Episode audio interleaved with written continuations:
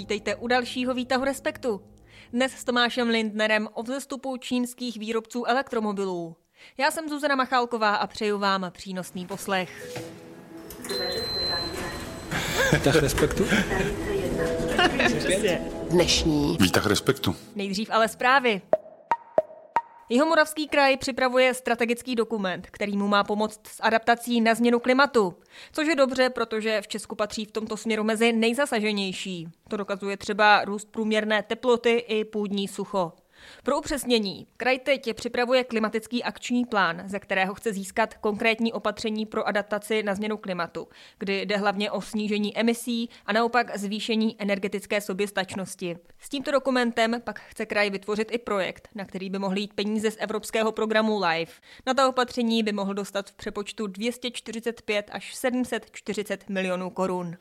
Severní Korea odpálila do moře u hranic s Jižní Koreou přes 200 dělostřeleckých granátů. Informovala o tom jihokorejská armáda, načež Soul evakuoval jeden z ostrovů, který je nedaleko hranic s KLDR.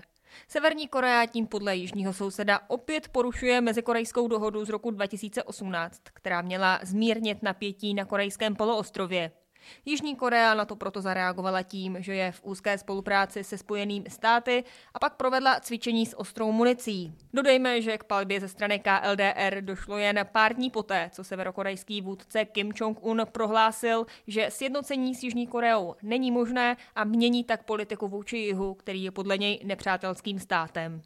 No a se mnou už je v centru Langhans Člověka v tísni i Tomáš Lindner. Ahoj. Ahoj. Co bys přidal za zprávu ještě ty? Možná bych stočil trošku pozornost k volbám v Bangladeši, které se teď odehrajou o víkendu, a stočil bych i k tomu, že jednak Bangladeš je prostě 160 milionová země, o které se prakticky nepíše, což mi přijde fascinující samo o sobě. A Bangladeš je země, kde se projevuje ten vlastně nový a stoupající geopolitický střet mezi Ruskem, Čínou a Spojenými státy docela výrazně. Rusko tam například staví atomovou elektrárnu, má jako dlouhodobě velmi jako blízké vztahy s touto zemí. Amerika na druhou stranu nedávno kritizovala a varovala, že pokud dojde k falšování voleb, tak se mohou bangladešské elity těšit na jako velká omezení co do vstupu do Spojených států, vydávání víz. Takže to je taková zajímavá země, na kterou se jako dá hledat i optikou tady těchto jako velkých geopolitických střetů, které se v minulých letech hodně probudily. Moc děkuji za zajímavost. No a pojďme na naše téma dne.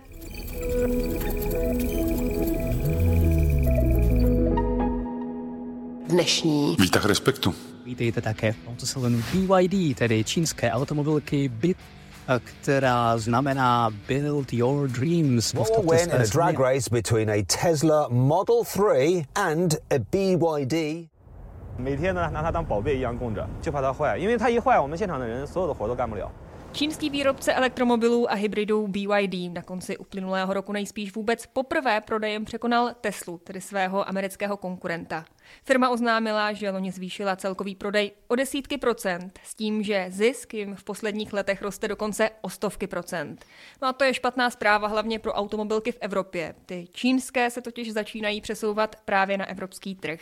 Tome, vy jste v roce 2010 i s kolegou Milanem Jarošem byli přímo v továrně BYD.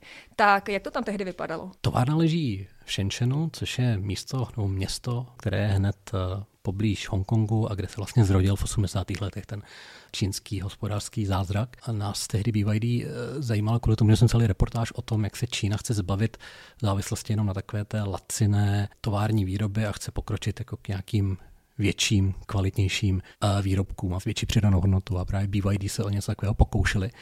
Ale to prostředí spíš firmy odpovídalo spíš té staré laciné tovární výrobě, protože to byl fakt obrovský komplex, který byl obehnaný zdí, který můžeme spíš možná srovnat se samostatnou městskou čtvrtí, protože vevnitř nebyly jenom tovární haly a sídlo managementu, ale vevnitř byly i apartmány, prostě obchody, zdravotní kliniky a ty dělníci, kteří v té firmě pracovali, tak tam zároveň vlastně žili. A byli to většinou pracovní migranti, kteří za prací do Shenzhenu přijížděli z čínského venkova a domů na venkov se vraceli třeba jednou za rok a jinak se jejich život opravdu odehrával v této továrně. A v té továrně mimochodem měl svůj apartmán a svůj byt i zakladatel a majitel BYD, takže takové malé firma, pomlčka, městečko. 2022年产线杯的足球比赛现场，今天主场作战的梦想队啊，是一支高效且稳定的球队。Mě zajímá ta přeměna celé té firmy, protože ty jsi k ní byl tehdy skeptický. Před těmi 14 lety ty jsi psal, já teď budu citovat z tvého textu: design auta je tak všední a kvalita tak nízká, že by vůz v Evropě mohl získat kupce jen rekordně nízkou cenou. Zatím se prostě nechci věřit tomu, že se jednou bude jméno firmy vyslovovat společně se slovy Toyota, Volkswagen, Chevrolet nebo Peugeot. Ty jsi ale nebyl jediný, kdo byl skeptický, protože Financial Times tehdy napsal, taky cituji: pravděpodobný výsledek celé snahy BYD je, že bude dodávat levné baterie do elektromobilů vyvíjených zahraničními automobilkami. Tak co se změnilo? Přesně, já si úplně pamatuju na to, jak jsme s Milanem projížděli nějaké testovací v areálu té továrny a opravdu design karoserie, prostě vnitřní design, to auto bylo strašně jednoduché, což bylo ale samozřejmě zapříčeno i tím, že BYD začalo auta vyrábět teprve v roce 2003, takže to byl teprve třeba 7. rok výroby aut, takže se ta firma jako učila a soustředila se v tu chvíli spíš na to, jak opravdu propojit výrobu aut, kterou jako neuměla, s tím, co uměla skvěle, což byla výroba baterií, protože BYD vlastně byla původně firma, která byla založena teprve v půlce 90. let v podstatě za účelem laciné výroby baterií typu Energizer a později baterií do mobilních telefonů, jako do Nokia třeba, nebo do Ericssonu. A snem toho zakladatele té firmy bylo jako propojit tyto dvě věci. A v tu chvíli se firma zjevně soustředila spíš na to, jak to funkčně propojit a ještě ne na rozvoj designu a takových jako jemnějších kvalit toho vozu, a to se od té doby třeba změnilo.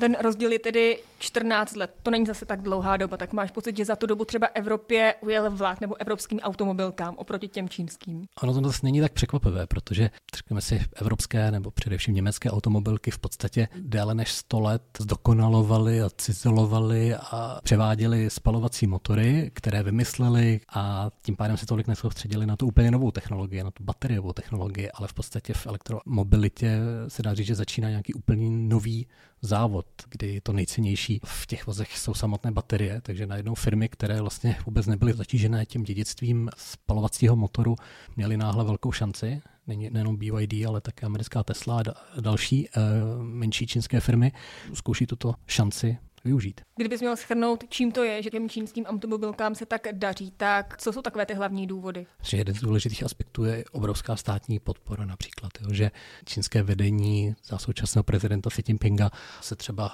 soustředí na technologickou a surovinovou nezávislost, takže opravdu už někdy v roce 2012, 13, 14 se začali soustředit na to, aby celý ten výrobní řetězec baterie měly pod kontrolou, aby nebyly prostě závislí, v tom smyslu závislí na jiných zemích. A to jim dává jednu velkou výhodu. Potom čínský stát investoval obrovské prostředky do rozvoje elektromobility, ve které jako spatřoval jako zase potenciál z různých důvodů, že třeba Čína je hodně závislá na dovozu ropy z Blízkého východu hlavně, a teď náhle byla šance, jak tuto závislost aspoň v tom automobilovém dopravním sektoru snížit sázkou na baterie.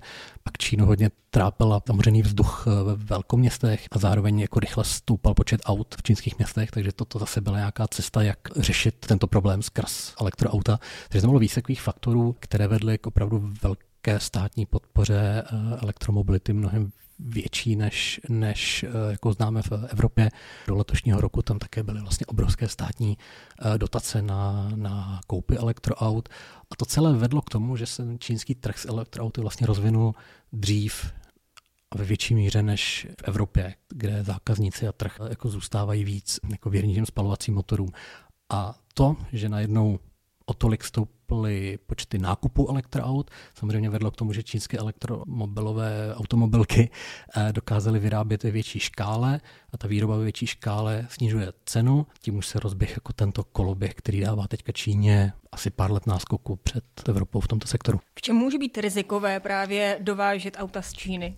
Si myslím, že leckdo se bojí toho, že pokud budou čínská elektroauta výrazně levnější než evropská elektroauta, tak to povede k tomu, že ta jejich konkurence třeba zničí takový ten lacinější sektor evropských aut. Jo. Předtím třeba varoval šéf německého BMW v loni, který předpokládal s tím, že taková ta dražší luxusní auta to zůstanou třeba v evropské výrobě, ale že v tom jako nižším cenovém segmentu Čína tu evropskou konkurenci prostě porazí. Ale to si myslím, že není vůbec jako jasné nebo rozhodnuté. Toho rizika si jsou třeba vědomí evropští politici nenechají prostě jen tak asi zničit jako automobilový průmysl, který je třeba zvlášť v Německu jako jednou z páteří tamní ekonomiky nebo i české ekonomiky. Že? A myslím, že budou na ten růst třeba čínského exportu nějakým způsobem reagovat. Jo? Že třeba Amerika za Donalda Trumpa zavedla jako vysoká dovozní cla na čínská auta i na čínské baterie, takže čínské automobilky jako nejsou ohrožením jako amerických firm kvůli těmto vysokým clům. A teďka Evropská unie vlastně v loni spustila takové šetření, které se potáhne ještě několik měsíců, toho, jestli Čína svou podporou elektroaut, automobilek jako neporušuje obchodní pravidla a pokud to jde k závěru, že porušuje, taky umožní jako dát nějaká prostě dovozní cla, která by třeba tu čínskou konkurenci potom v Evropě podražila. Když se koukáme do budoucna přesně, tak ani nevíme, jestli jako mladší generace třeba evropských řidičů nebude citlivá a vůči tomu, jak se Čína chová víc a víc jako agresivně ve svém sousedství a třeba nebude chtít vlastně svým nákupem čínského auta podporovat politického rivala, ale se na druhou stranu kupujeme spoustu jiných čínských výrobků a moc velké jako morální zábrany u toho nepociťujeme, takže kdo ví, zase na to bych asi úplně nesázal. Myslím, že ve výsledku rozhodne spíš ta cena v uvažování kupců. Takže my vlastně se tím vracíme k začátku toho rozhovoru, že za těch 14 let se toho stihlo změnit tolik, že uvidíme, jak to bude do budoucna, ale děkuji za to úvahu a děkuji za celé vysvětlení. Tolik Tomáš Lindner. Díky moc. Ahoj. No a na webu Respektu už jsou v tuto chvíli nové texty. Jeden z nich vytahuje šéfredaktor Erik Tabery. Já bych navázal hned na Tomáše, respektive na jeho článek, protože na webu bych doporučil text o Evropě a migraci. On si všiml toho, že v roce 2023 byl opět hodně velký počet příchozích do Evropy a začíná to mít větší a větší vliv na politiku, zejména na volby. A toho si všímají i evropští politici, pochopitelně, a říkají, že je třeba najít nějaký způsob řešení tak, aby zároveň Evropa byla otevřená těm, kteří to potřebují, ale zároveň tvořila nějakou bariéru pro čistě ekonomické migranty, protože tam je potíž v tom, že se zdá, že ty kapacity, které ty společnosti jsou ochotny jako zvládat, tak dostupují nějakého vrcholu. A Tomáš samozřejmě velice citlivě a zajímavě referuje o tom, jak na to ta Evropa reaguje a jaké návrhy se ozývají, takže ten text hodně doporučuji. Výtah. Jo. Výtah Respektu. Co ještě jinýho? Dnešní. Výtah Respektu. A tady je páteční Výtah Respektu u konce. Užijte si víkend a těším se na slyšenou zase v pondělí v 5 odpoledne.